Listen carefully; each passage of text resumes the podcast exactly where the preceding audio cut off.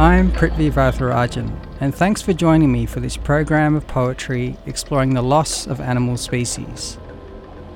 Red Room Poetry, in collaboration with Durham University Research Fellow Dr. Thomas Bristow, developed a series of poetic commissions called Extinction Elegies. Six eminent Australian poets were invited to write new poems responding to the extinction or endangerment of many spectacular local species which are disappearing or have disappeared due to human activity in the Anthropocene.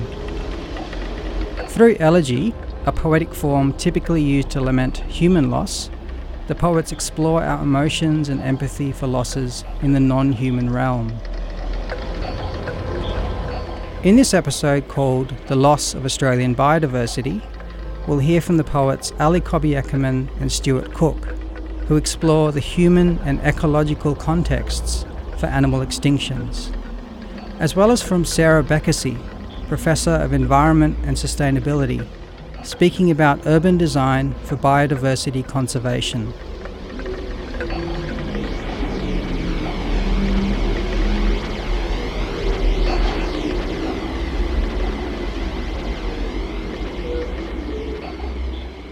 Way, my name's Ali Cobby Eckermann, and this is my poem, The Extinction of Us. Once we made love in the coolness, under the wilga trees, where wrens flit, making love beside us. Now the trees are dying, and a hot wind exposes us, readying for our demise. It's just so wrong. It's wrong to kill an eagle, the old man said. Sitting in the dark, staring up at the sky, the embers of the campfire away with the wind. That badness gets stuck inside wrong ways. And I thought about that statement for a while, about how self justification can be a crime about how every farm is a fiefdom, about how every paddock diverts the natural, about how the need for capital can vile a moral mind. That badness gets stuck inside wrong ways. And we see it now in the newspapers, and we feel it now in the absence in the sky. It's wrong to kill an eagle, the old man said, staring up at the sky through his tears, orbs of spirit shining where eagles once flew. We sit outside the courthouse to sing our songs. We sing for the justice that is unjustifiable. We cry when the verdict is given. We sit outside the jailhouse to sing our songs. We sing for the massacres that litter our lands. We sit crying with feathers in our hair.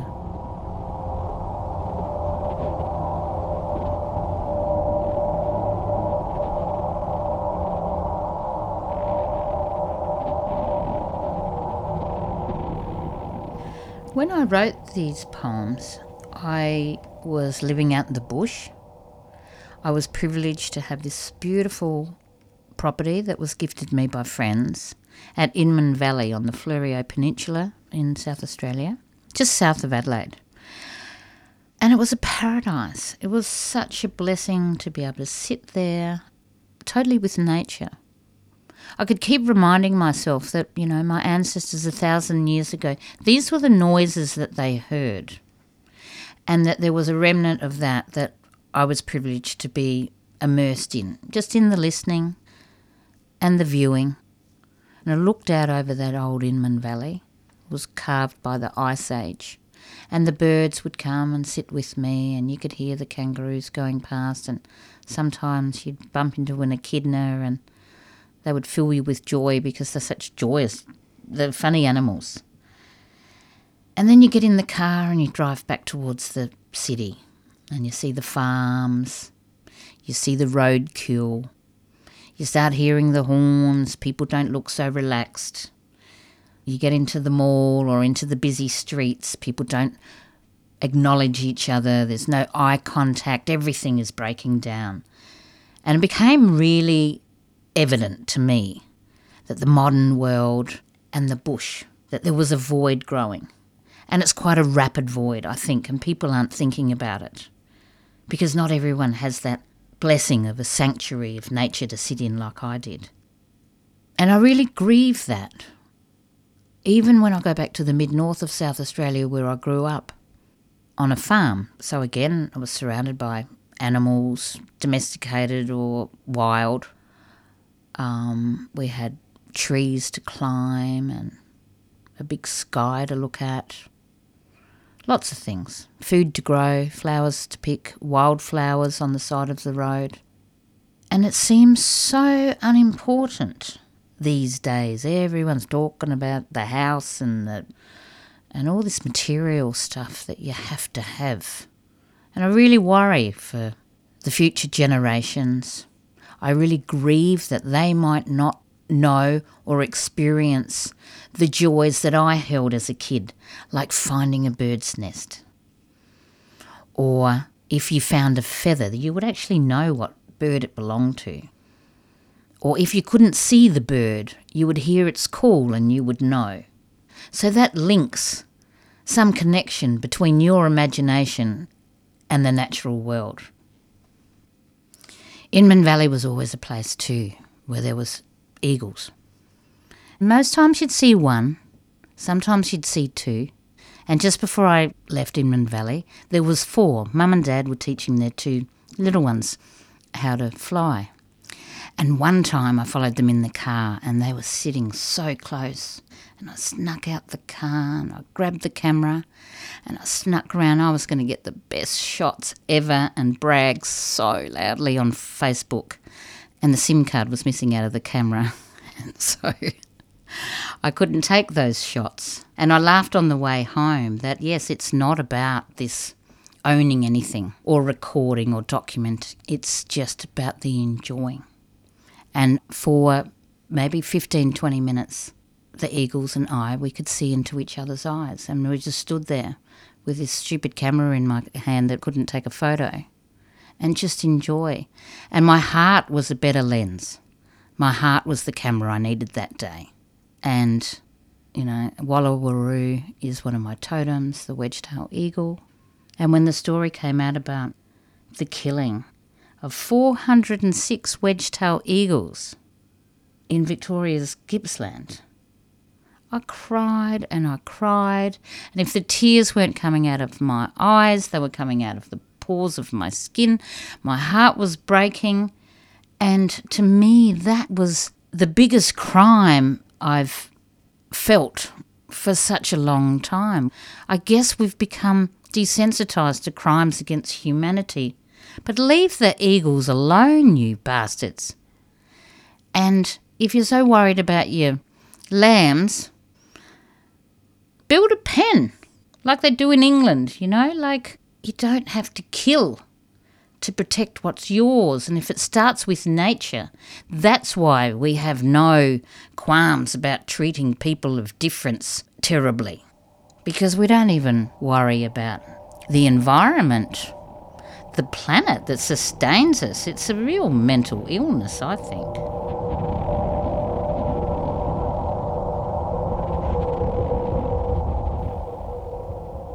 I think as a First Nations person, it is really important to stick up for the animals. They're our totems. They're our brothers and sisters and aunties and uncles, mothers and fathers, grandparents. They've always been. I don't think we will ever know in this modern world how close that association used to be. That you could sing a song and they would come and sit beside you. Oh, how I wish I could sing that song to those eagles.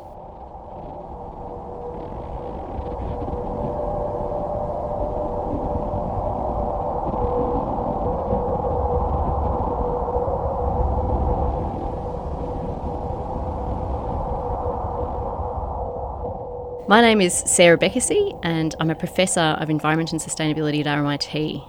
Um, I'm really interested in the intersection of different disciplines to address conservation problems, so interdisciplinary conservation.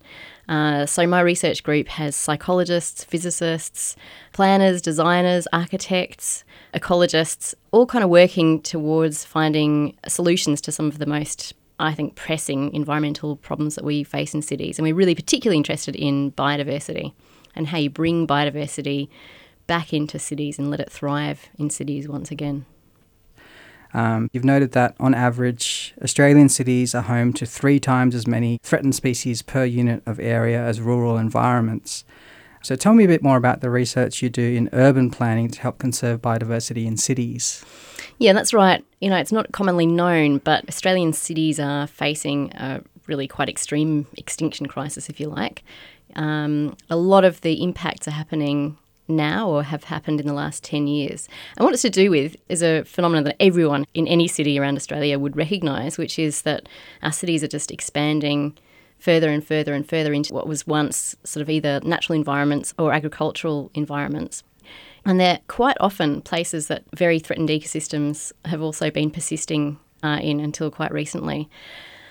And so around Melbourne, we've got the basalt plains grasslands. It's pretty much Australia's most endangered ecosystem, less than 1% of it left. And it's right in the path of where most of our urban growth is currently happening in Melbourne. The same thing's happening in Sydney. So you've got the Cumberland Plains, which is a really threatened ecosystem that is exactly where we are developing Sydney. In Perth, we've got the Swan Coastal Plain, which is actually you know, a world biodiversity hotspot. You know, over the last 10 years, we've lost hundreds of thousands of hectares of this ecosystem type, and it's because we are growing our cities right on top of it.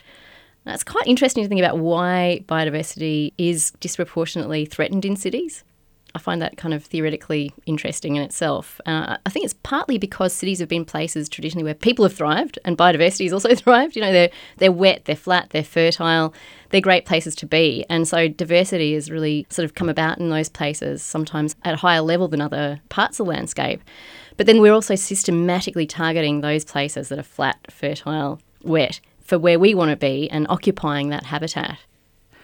And could you describe for us what an ideal city suburb might look like in relation to biodiversity conservation? Yeah, sure. I mean, one of the things we've been arguing really strongly for in our group is to try and work out ways of bringing nature back into cities and embedding it in the very urban fabric. And that's quite different to the way we've been thinking about cities until now. I mean, you know, if you think about what an architect or a planner has been tasked with in the past. It's really about how you make people safe from nature, you know, how you keep nature out of our cities, how do you create buildings where we can be safe from tigers or whatever it is, you know. We've often seen biodiversity as a bit of a, a threat. You'll hear planners talk about the biodiversity problem, or they actually call it a constraint layer, you know. um, so, but you know, the thing is, in cities, it's becoming more and more obvious to everyone that the future of cities is going to rely on us actually inviting nature back in. You know, whether it be to cool the city, we know that having a really good urban forest can cool a city by about eight degrees overnight. A city like Melbourne, um, for example, which could prevent a lot of the deaths and sickness that we have from heat waves. Um, whether it's to prevent, you know, extreme flood events. Um, there's a whole swag of health and well-being benefits to having nature in the places where we work, where we play, where we travel. Um, I think the cognitive development improvements in children is a really compelling one. But you and I, if we live in a street with more trees and more diversity of trees, we'll have less incidence of asthma, allergies. We'll have less of a risk of having heart disease. Um, our mental well-being will be, you know, substantially improved. Having ready access, and we call it everyday access to nature, has an incredible array of kind of health and well-being benefits. Um, but you know, there's also the opportunity to re enchant people with nature. Um, and importantly, to reconnect with Indigenous history and culture, because I think this is a really strong opportunity for urban greening and urban nature to tell beautiful stories that are about the Indigenous heritage of the places that cities are built on. What role do you think First Nations communities and traditional knowledge custodians of country uh, might have to play in biodiversity conservation uh, in Australia or in cities in Australia? Yeah, well, I mean, I'm particularly working in the city space, and um, the whole idea of bringing nature back into cities is something that should involve Indigenous people at every stage. So there's great opportunity, I think, to to involve Indigenous communities in the planning, in the implementation, in the design, um, in the governance of all of these projects that I've been kind of talking about. And so we're doing some work, for example, with Wurundjeri, um, looking at school kids and how we can do sort of habitat creation in schools that can um, promote a certain totem species or iconic species that that school can then adopt, uh, learn about the cultural stories of that species, um, and I suppose learn about conservation from an indigenous perspective or thinking about you know you're growing habitat for a bird and ultimately that bird's going to look after you. You know you're connected in a way that totem species um, that that's part of the kind of spiritual story. So i think in terms of uh, practical aspects i think it involves choosing species that we want to bring back to melbourne that have strong cultural stories so for example the yam daisy the murnong or there's a little brown butterfly that um, used to emerge in massive numbers at the start of one of the Wurundjeri seven seasons. It'd be great to have that happening again in Melbourne and have everyone think, ah, that's the start of that particular season and we have an awareness of the seven seasons and the sense of pride that we should all have for that. And the agriculture. So the school we're working with in uh, in Melbourne is um, creating a kind of Indigenous food garden it's about habitat creation, but it's also about you know generating food that the kids can learn how to cook. So yeah, I think the other practical ways are through having caring for country and Indigenous ranger programs. These are programs that are usually in operation in faraway places, but you know there are more Indigenous people in cities in Australia than there are in rural areas. So why not have caring for country and Indigenous ranger programs in cities as well? Um, and in your research and work, have you tended to focus on any particular species that are endangered, or are you interested in mitigating species loss through urban planning um, and policy more broadly? So, both really. Um, but we think that to get design that actually promotes biodiversity, you actually have to start getting into the nitty gritty of what that biodiversity needs. So, for example, we're currently working on a big development site in the centre of Melbourne, Fisherman's Bend, um, to try and think about ways that we could create streetscapes that would invite certain species back in. And we're thinking about, you know, say for example, it was the fairy wren. How could we have fairy wrens hopping around in Fisherman's Bend? Wouldn't that be a great, exciting thing? And so we know what fairy wrens need. They need to have, you know, a certain type of um, mid-story that's a bit prickly they can hang out in without being bothered by predators. Um, they need to have a food source, they need to have a water source. So thinking about how you build those things into the urban design. And then they've got certain threats that they can't tolerate. So we'd have to work out how to avoid having cats, for example, in Fisherman's Bend, or having curfews on cats or cats indoors. There are precedents for that happening. Um, and you could do that for every species that you wanted to try and design for, and ultimately bring back an ecosystem to a site.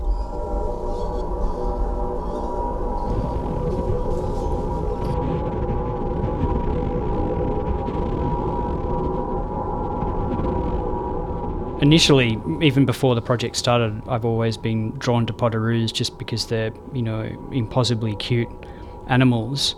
Um, but when I started thinking what to write about, I wanted to write about something in my local area because um, it was important to me that I was actually going to be able to observe the species and the other species that it interacts with.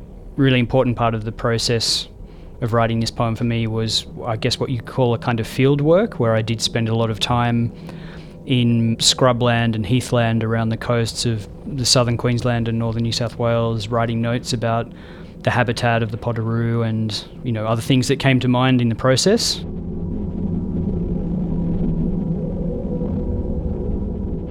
Stuart Cooke, reading excerpts from his poem Northern Long-Nosed Potoroo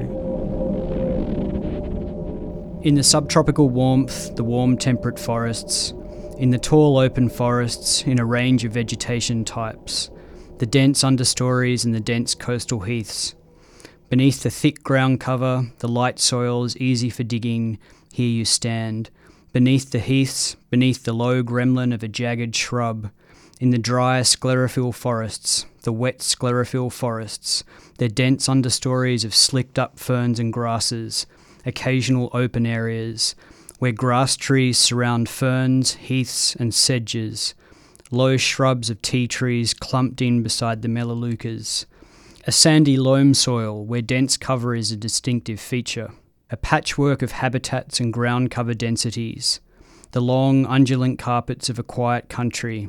Here you uh, are, shrouded in the density of midday, hidden from the revelation of light's harsh blanket, until it begins to fray, until a bright blanket begins to fray into darkness, until bush recedes into darkness, foraging in the open at night, the bush hollowing into a tunnel through a belly of fern, the that, that, that of the open hearted sand. Now, here you stand, now with the rain approaching, the patient, fluffy sand pitted with ants' nests.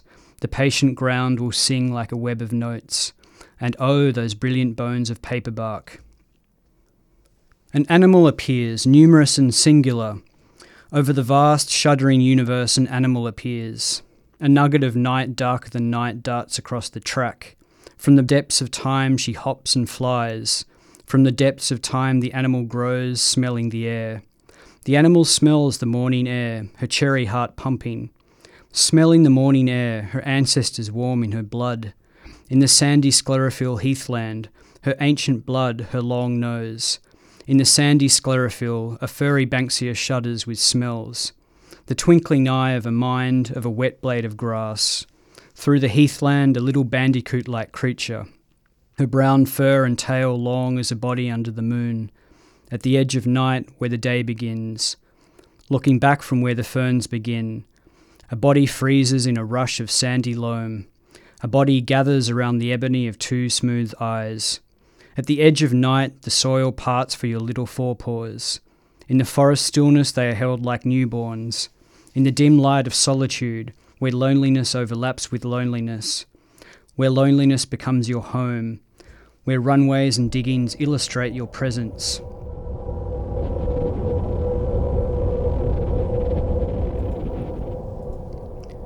The old ones are disappearing, their great leafy temples. We are felling the last of their leafy temples. What do we say of the spotted quail thrush or the tiny pardalote?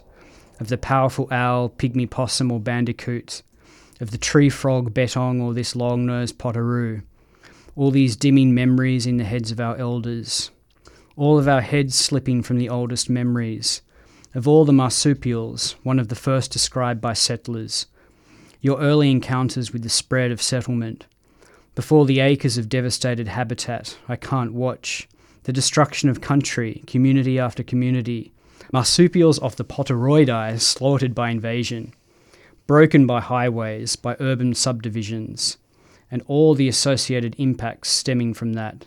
Flying metal, its mad clamour, cunning dogs and cats, on top of red foxes, livestock, vegetation loss. They're nearly gone, the cool flames for fungal flourishing. Savage fires have come to wipe out the undergrowth, while the Pacific Highway comes snaking down the coast, down through Bundjalung country, a tarmac snake like a horrid bruise. Heavy tarmac slapped over your home in early afternoon, while a hungry tiger quoll rips off your arm, finding you there, a leg ripped off by a fox, your skull crushed beneath a Prius, your shelters eaten out by giant stock. Only then the raptors gorge on what they can. Stripped of a body, your soul wanders aimlessly, resting where it can. Homeless but restless, you scatter across the day. Only then, slowly, slowly, you are strangled by invasion. After hundreds of years, the country can barely breathe. In spasms, the air clatters and whirs. The angry spirits welcome you into the earth.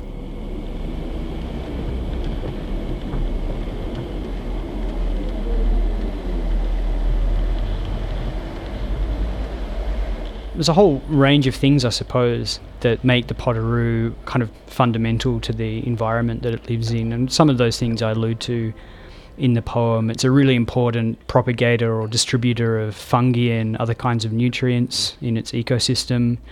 Um, one of the things that I started realizing when I started doing some reading about extinction and how different species go extinct is that the Potoroo has all kinds of relationships with other plant and animal species in the ecosystem in which it lives. So it has mutually beneficial arrangements with fungi and with other kinds of spores that it distributes throughout its habitat.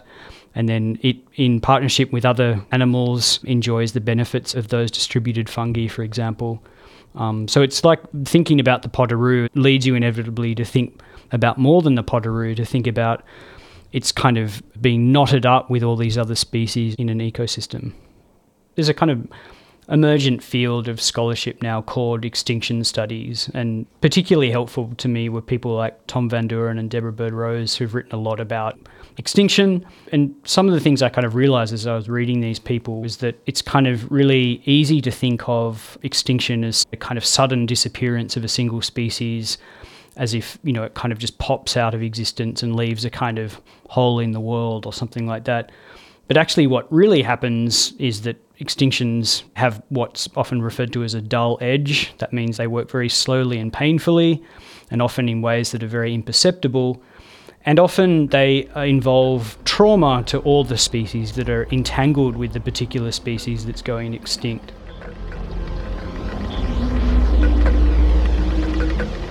what is uh, challenging to me isn't that the Red Room have asked us to write elegies for extinction, but rather that the Red Room have had to ask us because uh, really I think that this is something that should be written about all the time and that poets should be thinking about very seriously.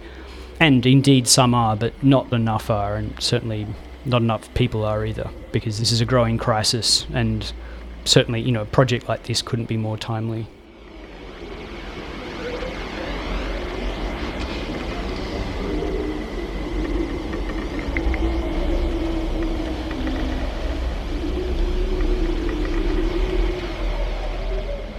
For more information on extinction elegies and to contribute your own extinction poem, visit redroompoetry.org. You can also hear the whole of Stuart Cooke's poem and all poems in Ali Cobby Eckermann's series, The Extinction of Kindness, on the Red Room Poetry website. Extinction Elegies is produced by me, Prithvi Varatharajan, with music by Guillermo Batiz with thanks to our poets, experts, the Australia Council for the Arts, and Create New South Wales. Thanks for joining me for Extinction Elegies.